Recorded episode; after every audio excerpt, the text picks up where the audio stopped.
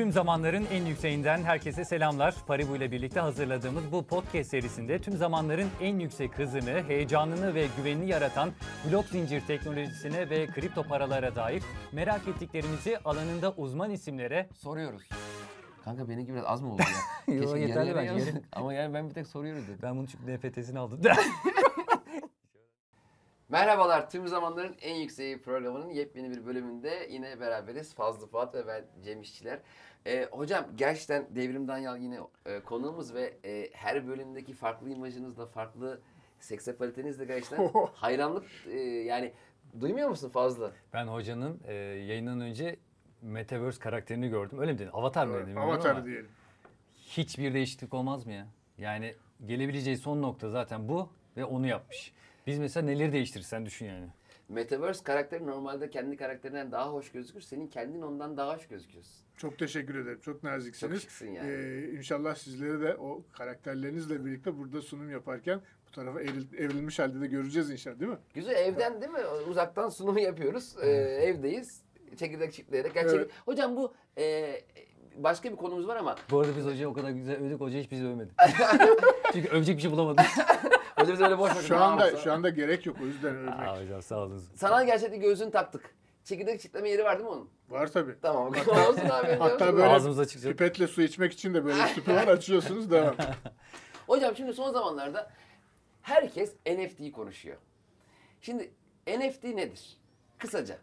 NFT'nin açılımını biliyor musun? Açılmış NFT non-fungible token demek ama e, o çok fazla teknik geldiği için ben e, geçen gün sosyal medyada bulduğum e, güzel bir kısaltma var. Naftalin olarak geçiyor. Yani NFT e, biz naftalin niye kullanırız? E, güveler gelip de herhangi bir e, şeyimizi yemesin diye onu oraya koyarız ve benzer şekilde de NFT de bizim hayatımızdaki o sertifikasyon niteliğindeki verileri saklar ve e, bize ait olduğunu sunar halde karşımıza çıkan yepyeni bir teknoloji. yani mesela senin az önce bize gösteren avatarını sen e, sat, satıyorsun. Hayır. Satmıyorum. Ben onu kendim Anladım. oluşturdum ve oluşturduğum avatarla diyorum ki bu benim karakterimdir ve bu karakterim de o yapı içerisinde benle beraber yaşıyor. Yani şu anda henüz birebir orada kendi varlıklarımız olmadığı için biz orada kendimizi nasıl ifade etmek istersek onu o hale getirip orada bizimle beraber yürüyor. Bu tarafa bakıyoruz, bu tarafa bakıyoruz, bir şeyler yiyor, içiyor. O karakter yapıyor onları. Son zamanlarda çok şeyle duydum. Yani Cem Yılmaz'ın e, Ben de oradan o biliyorum. re- res- resmini mi? fotoğrafını Çizdikleri. Çizdikleri. karikatür çizmiş. Onları satıyor. Doğru. Evet. Bu bir telifini vermek gibi bir şey mi? Şimdi birazcık o zaman size geriden gelelim. Hem e, bizi izleyenler, dinleyenler de e, bu işin nereden kronolojik olarak evrildiğinin Ben size- farkına varsın. Buyurun. Bizim aklımızdakini yani bizim için Lütfen. NFT, e, NFT diyoruz galiba. NFT'nin ne senin olduğunu nefret söyleyeyim. gibi oldu. Nefret iki kafadar doktor. Naftalin diyelim rahatlayalım. En azından bizim olduğumuz noktayı görürseniz ona göre anlatırsınız. Benim gözümde şu NFT. Bir özelliğim var ya da satabileceğim bir şeyim var. Mesela Sabah Tümer'de kahkahasını sattım. Ben Doğru, şok oldum. O ne- doğru. nasıl satılabilir diye yani. Bir daha artık o öyle demiyor kahkahayı, yani? he, o kahkaha o adamın mı artık? O a- ya da hanımefendi kim aldıysa onun olacak ve Sabah Tümer her gülünü ona telif mi ödeyecek? İş esasında ilk çağlara kadar uzanıyor. Niye? Ee, o takas dönemi içerisinde biliyorsunuz bir e, kesim işte e, mamut peşinden koşuyor elinde mızrak. E, bir kesim işte denizden bir şeyler avlamaya Avcı çalışıyor. toplayıcı. Avcı toplayıcı evet. Bir, bir kesim işte diyor ki dünyanın bir tek e, üzerinde yaşayan varlıklar biz değiliz. Meyleyenler var, möyleyenler var. Herkes böyle bir aynı do- düzlemde yaşarken burada bir takas ekosistemiyle birlikte hayatımıza ne girmiş oluyor? Kapital düzen. Yani ben aldım, sana verdim, sen aldın, bana verdin ve bu da bir kayıt ihtiyacı gerektiriyor. Bu kayıt daha sonraki ekonomik dönemlerde biliyorsunuz değerli madenlere dönmeye başlıyor. Ve değerli madenler döneminde ilk defa tarihte şöyle bir şey oluyor. Siz eğer bakkal amcadan gidip iki, iki ekmek bir süt istediğiniz zaman kesenizden çıkardığınız altınla birlikte onu ve, e, ufak şeylerde meblağlarda ödeyebiliyorsunuz. Ama büyük çiftlik kuracaksanız ya da işte araziler alacaksanız o andan itibaren sırtınıza o çuvalla e, işte külçe külçe altını almanız lazım ki götürüp karşı tarafa ödeyin. İşte hayatımızda o dönemle birlikte biri bizim gerçek değeri park ederek o park ettiğimiz değere bir şeyi atfetmemiz ve onu dolaştırmamızla başlıyor her şey. Ve biz buna sertifikasyon diyoruz. Yani burada altın rezervine bağlı olarak bir senet ya da bir nakit para dönüştürme olayı da o andan itibaren hayatımıza geliyor. Tarih tekerrürden ibaret oradaki o mantalite günümüze taşındığı zaman da burada sizin değerli görmüş olduğunuz bir şeyi teknolojik anlamda bir noktaya park ederseniz ve bunun silinemez ya da değiştirilemez halini sağlarsanız o andan itibaren ona bağlı bulunan sertifika dolaşmaya başlıyor. Yani işte demin sizin vermiş olduğunuz örneğe gelirsek e, sevgili Cem Yılmaz'ın yapmış olduğu bir çizim orada park edilmiş halde e, gerçeği duruyor ama siz onun sertifikasyonuna sahip oluyorsunuz ve artık o o platform üzerinde sizin olmaya başlıyor. Ne, ya ne Peki şey oluyor? soracağım. Oldu benim oldu da Evet. ne yapacağım ben onu? Mesela eviniz var, tapu, tapusu Tamam. var. Evinizin tapusu, aracınızın ruhsatı. Şu anda sizde duruyor ne oluyor? Sizin onun O- benim- sahipliğini sa- onun tek var ve o benim. Ama Bravo. öyle de. Ama hocam şimdi kaplumbağa terbiyecisinin meşhur kaplumbağa terbiyesi Doğru. şey var, çizim vardır ya. O benim Tamam. evde de var mesela. 30 Var. liraya aldım. 30 liraya aldınız ama onu satmaya çalıştığınız zaman 3 lira eder. Satamam. Sat- Evde duruyor. Tamam. 3 lira eder ama gerçeğini satmaya çalıştığınız zaman paha biçilemez. abi. Tabii o öyle. Heh, bu işte bu onun tekilliğini, biricikliğini, unikliğini ya da yeganeliğini nasıl telaffuz ederseniz onu sağlıyor. O da bizim geçtiğimiz e, sohbetimizde yaptığımız metaverse kavramının alt taban bileşenlerini oluşturmaya başlıyor. Şimdi nereden nereye geldik diyeceksiniz. O bizim bu NFT dediğimiz şey kapital e, düzendeki bir finansal ekosistemi değiştirecek yapıda bir sahiplik göstergesi gibi görünürken arka tarafta da metaverse üzerindeki her türlü bileşeni e, Hatta bununla ilgili şöyle bir şeyimiz de var. Bütün katıldığımız sohbetlerde söylüyorum. Tekerlememiz var. Aklınıza gelen gelmeyen, gözle görülen görülmeyen, elle tutulan tutulmayan, katı, sıvı, gaz.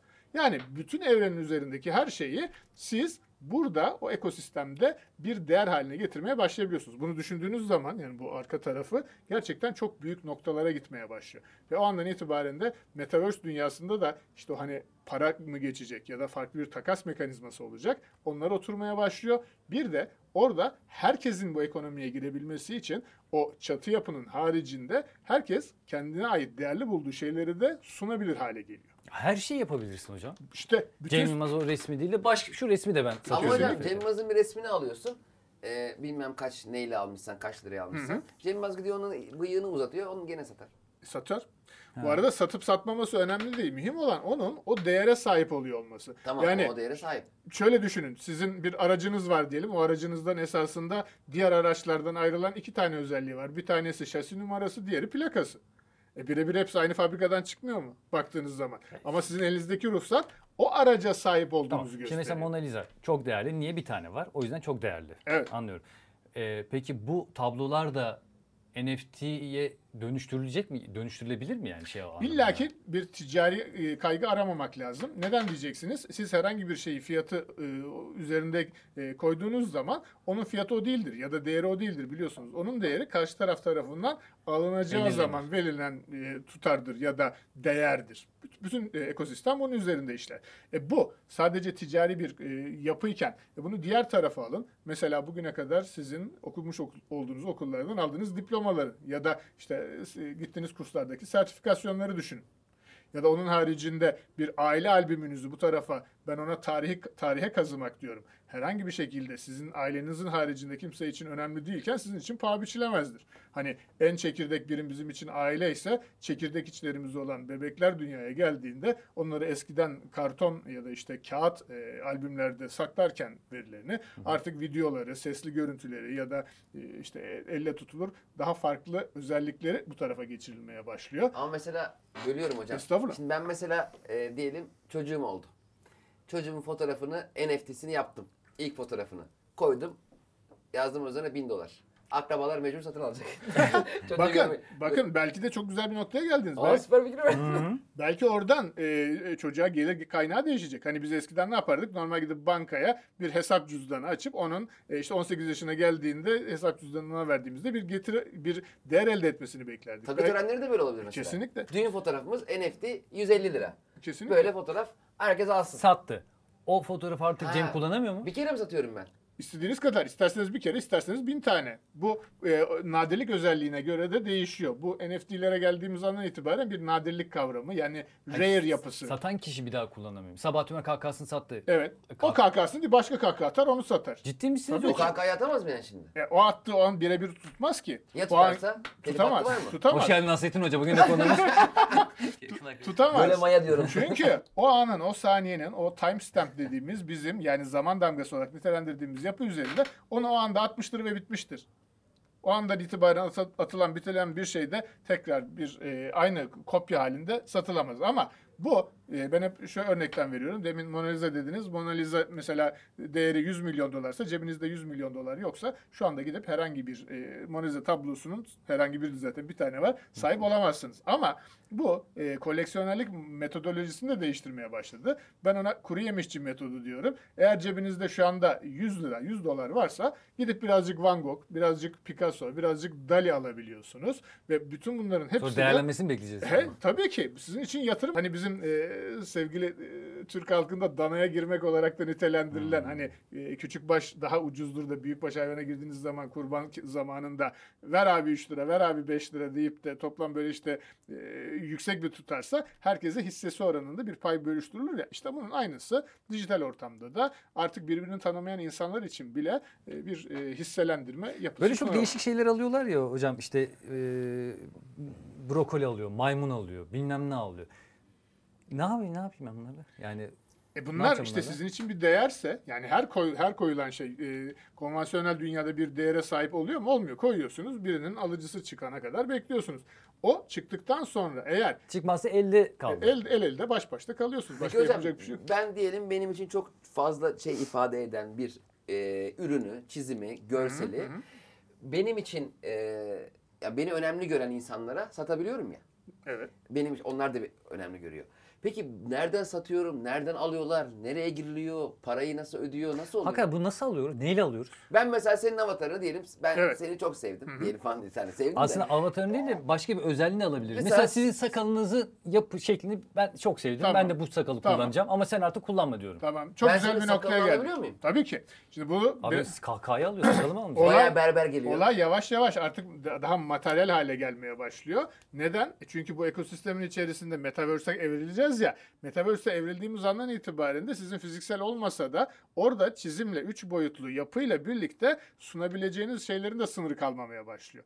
Yani mesela bir e, tekerlek e, firmasıysanız, e, araba lastiği satıyorsanız mesela konvansiyonel dünyada sekizgen ya da üçgen tekerlek satamazsınız ama e, Metaverse tarafında satar hale geliyorsunuz. Niye? E Çünkü orada o dönebilir halde.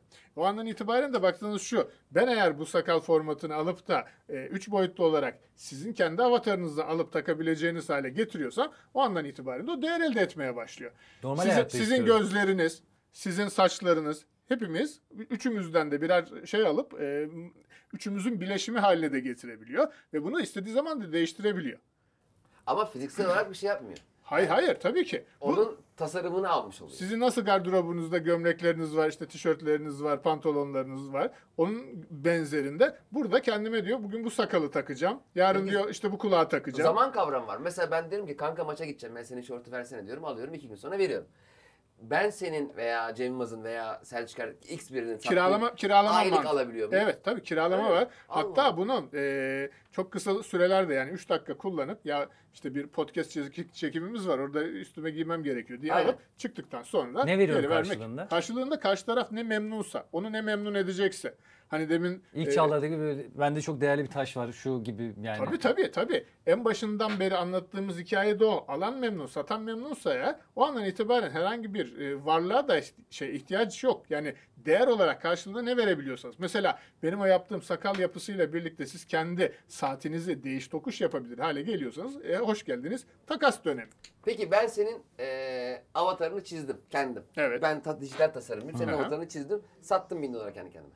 Ne güzel. Benden bir tane daha olmuş oldu. Var mı böyle bak? Var tabii ki Ama olmaz mı? burada kişilik hakların yok mu? Ben senin avatarını nasıl satabilirim? Kişilik hakkı olması onun size ait olması anlamına geliyor. Örnek verelim. Mesela Cem Yılmaz e, bir şey çizdiği anda Kendisini çiziyor. koydu. Hayır hayır e, şu anki karikatürlerini koydu. Tamam. Şu anda onun e, ikinci el marketinde gidip araştırdığınız zaman belki yüzden fazla Cem Yılmaz kopyası var. Replikası var. E, bunun temel olarak da bir dayanağa e, ispata ihtiyacı var değil mi? O dayanak da onun gerçekten Cem Yılmaz olduğunu size ispat edecek temel taşlarından bir tanesi. Nereye bakıyorsunuz? Sosyal medya hesaplarına. Orada da zaten bu işi e, artık özümsemiş ve kendisini ispat etmek zorunda olan insanlar o adresi oraya yazıyorlar. Diyorlar ki benim NFT ile ilgili adresim budur. He, ben bunu Cem Yılmaz'dan aldım diye gözüküyor sen tabii ki, zaman. tabii ki. Dolayısıyla ben Cem Yılmaz'ın karikatür, karikatürünü çizmiş başka bir ressamdan alsam Ahmet'ten aldım oluyor. İşte sizin evdeki e, kar, şey e, kaplumbağa terbiyecisine dönmeye Aynen. başlıyor. Ya bir sanki bir şey eksik gibi geliyor benim tam kafamda oturmayan. Sanki böyle bir noter eksikliği var gibi. Noterde işte bu onu da hemen gelelim. E, 2009 tarihinde hayatımıza kripto paralarla girmiş olan, Bitcoin ile girmiş olan bir e, buzdağının altında çok büyük sektörleri etkileyecek bir yapı var. O da blok zincir, blockchain dediğimiz yapı. Esasında blok zincir bize çatı yapıdaki bütün kayıt sistemindeki o garantörlüğü sağlıyor ve oraya girmiş olduğumuz kayıt hem anlık alınmış oluyor hem de diğer bütün herkes tarafından görülebilecek şekilde şeffaf. E bu da siz e, inandırıcılığını arttırmaya başladığından itibaren kripto varlıklarda da kullanabilirsiniz.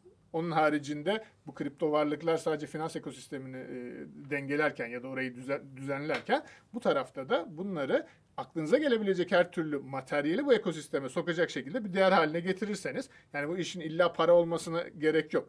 Demin dediğim gibi işte bebeğimizin fotoğrafını koyduğumuz andan itibaren de karşımızda bir NFT yapısı oluyor. Bundan sonrası belki daha net ve da- daha açıklayıcı olabilir.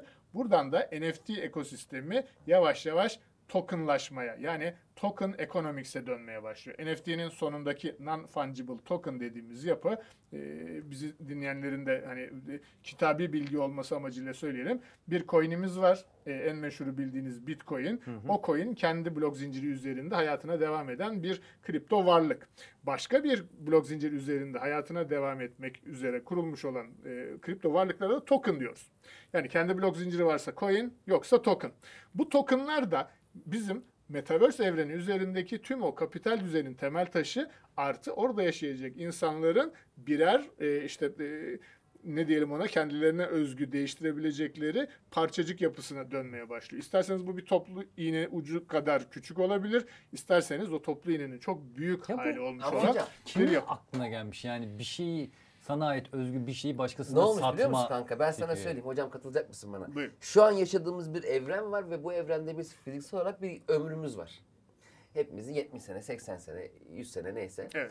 Ee, ama geride bıraktığımız şeyler kontrolümüz dahilinde değil. Değil. Yani biz yok olduğumuz zaman sonra kim bilir ne oluyor miraslar bravo. falan filan.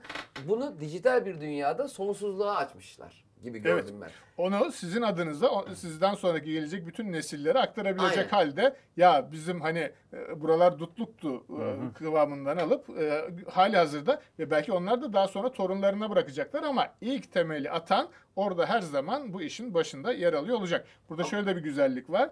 Lafınızı balla bölmüş olayım. Bütün bu sürecin içerisinde de ilk bu işi hayata geçiren insan onun ikincil, üçüncül, beşincil e, el değiştirişlerinde de gelir sahibi olabilme yetisine sahip. Biz buna lifetime royalty fee diyoruz. Yani ömür boyu bir e, gelir e, şeyi sadakat gelir gibi düşünün. Yani ilk yapılan şeye bestecisine mesela bir e, şeyin şarkının ona her söylediğinizde her çaldığınızda e, bir telif ücreti ödemekle eşdeğer. Peki telif anlamında bu e, dijital dünya ile gerçek dünya arasında şöyle bir bağ var mı? Mesela örnek veriyorum ben bir araba modeli çizdim kendim elimle ve bu araba modelinin NFT'sini sattım bin liraya. Evet. E, daha sonra gerçekten büyük bir ara, araba fi- firması bunu satın e, almış benden bin liraya Evet. ama tasarım çizimini almış. Bunun gerçek arabasını üretip satabiliyorlar mı? Satabiliyorlar. Eğer Telifimi bunu- almış mı oldu? siz eğer ki o telifi veriyorsanız orada o Çizimi aldık, baş- ben çizimi. tamam. O baş o sadece telifle bir araba yapılabiliyorsa o zaman siz de yapın.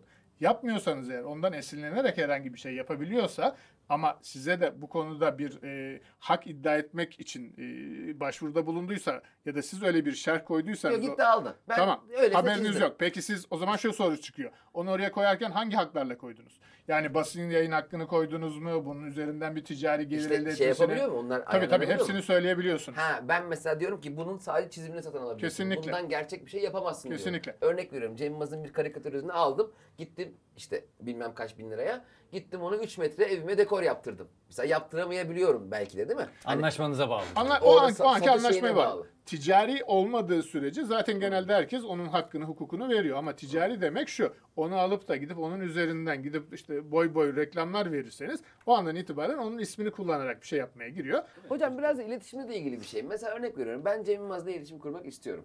Ee, onun bir NFT'sini alacak olsam zaten bir iletişime gireriz. Evet. Dolar paylaşıyor ediyor ya. Ama Şimdi her satıcının Bu biliyorsun açık artırma olarak mı yapılıyor? Tabii ki. Onu oraya koyuyor. Koyduğu andan itibaren isterseniz bir e, fiyat belirliyor, isterseniz de açık arttırmaya çıkartıyor. Kişi kendisinden bir Tabii platform tabii. yok yani. Hayır. Peki gene onu Cem Yılmaz mı? NFT'nin sahibi Cem Yılmaz gibi konuşuyoruz. Gene onu satan kişi mi belirliyor? Mesela Tabii, açık tabii, arttırmaya tabii, koydu. tabii. 1 dolar, 2 dolar, 5 O dolar. sizin eseriniz çünkü. O sizin vermiş olduğunuz bir eser ya. Onu isterseniz tek bir fiyatla koyabilirsiniz. isterseniz de o an e, size gelebilecek teklifleri değerlendirecek şekilde çok üst noktaya atıyorum böyle hani 100 milyon dolara koyarsınız ama birisi gelir der ki ben buna 10 lira veriyorum. Öbürü der ki 50 lira veriyorum. 100 lira 100 milyon veriyor. dolara Ha- hangisi Cem'in haklıdır? tamamını koymuşuz 10 lira veriyorlar. Şimdi burada esas işin önemli olan tarafı ticari taraf değil, sektörleri değiştirecek. Diğer kısım oradaki sizin sahipliğiniz ve o sahipliğinizi gösterebiliyor olmanız. Bu ne demek? Yani araba kapılarımızı artık cep telefonumuzu çıkardığımız barkodlarla okutabileceğiz. Çünkü bizim dijital cüzdanımıza bağlanacak ve arabamızın ruhsat e, sahipliği bizde olduğu için bize kapılarını açacak. Ya da evimizin kapıları benzer şekilde açılacak. Ama hocam bu dijital sistemleri ben böyle biraz endişeliyim. Mesela otele gireceğim. Otel barkod ka- şeyi var ya. Evet. Tam çıkıyorsun alt Dijital kısımda. sistemlere karşılamak için çok doğru programız. Ha, bir daha düşün bunu. Karşım demiyorum. Endişemi ne dile bu dijital para ya diye. endişemi dile getiriyorum. Şimdi ben mesela otele girdim 6. kata çıktım. Kartı okutacağım kart okumuyor. Evet. Telefonla falan şey olmuş. Böyle sapıtıyor ya bazen. Aha. İniyorsun resepsiyona bir daha çıkarıyor da telefona değdirmeden böyle böyle Evet. evet. okutuyor. Şimdi barkodla kapatacağız diyorsun ya. Ya o barkod bir şey bozulursa. Ya telefonun ce- şeyi biterse şarjı, Şarjı biterse. bitti. Ne Kal- olacak? E siz Siz de- Metaverse'deyim. Elektrik kesildi şeye gitti. E, Kapandı. Ya dünyada 5 dakika elektrikler kesildi hocam anlasın neler Tabii, olur. tabii, ben tabii. anlatamayacağım ama. Yani herkes dondurma almaya koştu. Amerika Birleşik Devletleri'nde biliyorsunuz. Erimeden hemen şapur şupur. Yani bunun altyapısal olarak e, korunmasıyla alakalı nasıl şeyler var acaba? Gelişmeler var. Bu e, özellikle tek bir noktada durmadığı için dağıtık bir ekosistem üzerinde e, Evet. toplanıyor. Ve bunun da IPFS adını vermiş olduğumuz ilginç bir hikayesi var. Onu da paylaşmak isterim Bak sizle. varmış gördün mü? Ee, Bana hıyar muamelesi yaptın burada. ne alakası var ya? I- Bak, şu anda dediğimiz... şey, şey yapmaya çalışıyor. Anlayış gösteriyorsun. Toparlıyorum. Benim sorduğum sorunun cevabı IPFS kurulmuş. Evet. Benim gibi insanlar için. IPFS Nedir bu nedir? IPFS? Bir, e, Gerizekalılar bir için. içerik üretici bir içerik üretici bir yapımcıyla anlaşıyor ve yapımcı burada e, yap- atmış olduğu sözleşmenin altında imzada dünya üzerinde geçerli olduğunu kabul ettiği bir hak hukuk e, mevzundan yola çıkıyor ve bunu uydular yani satellite dediğimiz uydular üzerinde bir iki tur dönüş, döndürdükten sonra tekrar dünyaya indiriyor. Ve e, o içerik üreticinin içeriğini farklı mecralarda da sunar hale geliyor. İçerik üreticisi de gidiyor mahkemeye dava açıyor ve hakim şöyle bir karar veriyor. Diyor ki bu dünya üzerinde geçerli olduğu için ve işte 2-3 tane uydu dolaştıktan sonra lisans sözleşmesi kırıldığı için e, bu e, şeyiniz mahkeme sizi haksız buluyor diyor. Ondan sonra da interplanetary dediğimiz yani gezegenler arası bir ekosistem doğmaya başlıyor ve bundan sonra yapılan tüm içerik sözleşmelerinde temel olarak alınan yapı da bu. Siz bir içerik üretiyorsanız onu sadece dünya üzerinde değil, dünya ve diğer gezegenlerin de içine aldığı interplanetary bir yapıya sunuyorsunuz. Bu sözleşmeden de yola çıkılarak dijital Hocam böyle var. Bu ayıp ya. Vallahi ayıp ya. Marslı'nın hakkına girmiş Yani oluyoruz. şimdi, ha, ha, Mars'ın hakkı değil mi? Şimdi ben mesela Paribu ile beraber YouTube'a içerik çekiyoruz. Ben bunu yüklerken e, server Amerika'da ya falan deyip oradan ben Türkiye'de haklarından mı e, şey yapıyorum ya? Siz sözleşmeye baktınız mı imzalarken? Interplanetary var mı yok mu? Biz- bir, bir dönüp bana bakın. İmza bile mı? Parmak basıyor. Bir şeylere parmak basıyorlar. parmak, parmak bastık Ha, hocam. bakın parmak. en temel işte. Hiç ne bildiğim parmak. Bütün bu yapı da şuna gelmeye Yine başladı. ona dönüyoruz gibi hocam. Takas makas derken Evet, evet, parmak zaten- basacağız diğerleri galiba. Zaten ilk çağlara dön, dön- yani şu anda da Metaverse'te biliyorsunuz normal bir dijital oyunu kurmaya başladığınız zaman sizi bir tane adaya bırakır. O adada böyle sadece üstünüzde yaprak vardır. Gidersiniz ağaçları e, Mesela koparır. gömleğini beğendim. Oku atacağım, vuracağım seni, alacağım gömleğini. Ya, yani öyle değil en mi? güzeli bu. Evet. Kanka rica da edebilirsin. Sen de o e, öldürmeye gerek yok. Ne bileyim sen de ya ne kadar Hakikaten sertsin ya. istesem verecek falan diye. Ama Sakal, ben sakal gitti, aldım. gömlek gitti. Abi çok güzel. Kulağını Kaç kesin. Dakikamız var? Bu arada süremiz bitti Bir, de bir şey diyeceğim. Yok yok yine bitti kapatalım da. Ben mesela bir şeyimi sattım ya Evet. şeye. eee, babamın hak talebi olabilir mi ya? Hayır, Durun ya diyecek. olamaz. Tamam bu çocuk bunu satıyor ama bu benim sayemde Bakın, oldu. orayı da hemen şöyle netleştirmiş olalım. Esasında bir- 3-5 babama dağıtmayacak mıyız?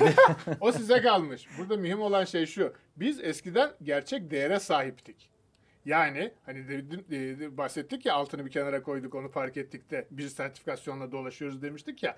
Bütün bu sürecin içerisinde biz artık o değere değil o değere ulaşabileceğimiz şeye sahibiz. Yani dijital cüzdanlara sahibiz. O dijital cüzdanların da o bize ulaştırabilmesi için, sahipliğini alabilmemiz için de burada e, kripto varlık piyasasında, ekosistemde çok e, klasik bir lafımız var. E, not your keys, not your coins. Yani kelimeler sende değilse oradaki varlıkların da sahibi sen değilsin. O yüzden de herkes kendisi yani hiçbir e, akrabalık e, şeyde bunun içerisinde de dahil girmeden tamamen o dijital cüzdanın hakimiyetine ne kadar sahipse o varlıklara da o kadar sahip. İkiniz aynı cüzdanın kelimelerine sahipseniz ikiniz aynı sürece dahilsiniz ve oradaki tüm varlıkları paylaşır hale geliyorsunuz. Ama teknoloji ne kadar gelişirse gelişsin ben hep biraz e, geri kafalı konuşmak istemem ama hocam. İlk bu programı indirdiğinde telefon numarana giriyorsun ya sana Evet. SMS onay kodu gelmiyor mu? Evet. Evet. Döndün mü SMS'e? Eh, hadi bak. Sonuç itibariyle değil mi? Sonuçta bu SMS bir göbekte yok mu hocam? Evet. İşte bu Bence o da kalkacak. NFT, Kalkmasın, NFT Alacağım SMS'ini ben size alacağım nefret sitesinden isteyeceğim. Evet evet. Bundan sonra sen- N- NFT olarak onaylayacaksınız kendinizi. Yok hocam SMS. Ben Peki, SMS yani döndük dolaştık Metaverse NFT. sen neyi, neyini verirsin? Nefreti neyi satabilirsin? mesela? Çimen Show logosu satarız kanka sen. Logoyu. He. Ha, biz logoyu satsak biz logoyu kullanamıyor muyuz? E, bir tane daha yapın. Sizde değil mi kökü? Ama hocam işte o mu ya? Hocam böyle Hocam bitirecektik? gerçek Kötü bir sen program bayağı saçmaladık ya. Yok hocam ne kök kafam mı kaldı saçma kaldı. Ya hocam ne güzelsin ya. Ee, teşekkür ederiz. Ben teşekkür katılımın ederim. için. Sağ olun. Gene Ee, sizin e, güzel enerjiniz, keyifli sohbetinizle Yani e, bambaşka dünyalara gittik. Nefret hakkında inanın şuraya oturduğumda hiçbir şey bilmiyordum. Yani şu anda da hiçbir şey bilmiyorum ama en azından tanışmış oldum. şaka şaka. Acayip şeyler öğrendim. Çok, Çok teşekkür Ben de ederim. çok öğrendim. Ben hani hakikaten kafamdaki soru işaretlerinin bir kısmına giderek belki ilerleyen bölümlerde gene konuşuruz. Tüm zamanların en yükseği e, programında Fazlı Pat'la beraber e, öğrenmeye, çalışmaya devam edeceğiz. Öğrenene kadar da programı çekeceğiz. Bitirmeyeceğiz bunu bitirmeyeceğiz. öğrenene kadar. Biz de bir gün oraya oturabiliriz inşallah. Hocam tekrar teşekkürler. Ben teşekkür ederim. Her Sağ olun. Diğer etkinliklerde görüşmek üzere. Ayağınıza sağlık, Sevgilerimle. sağ olun. Bye bye.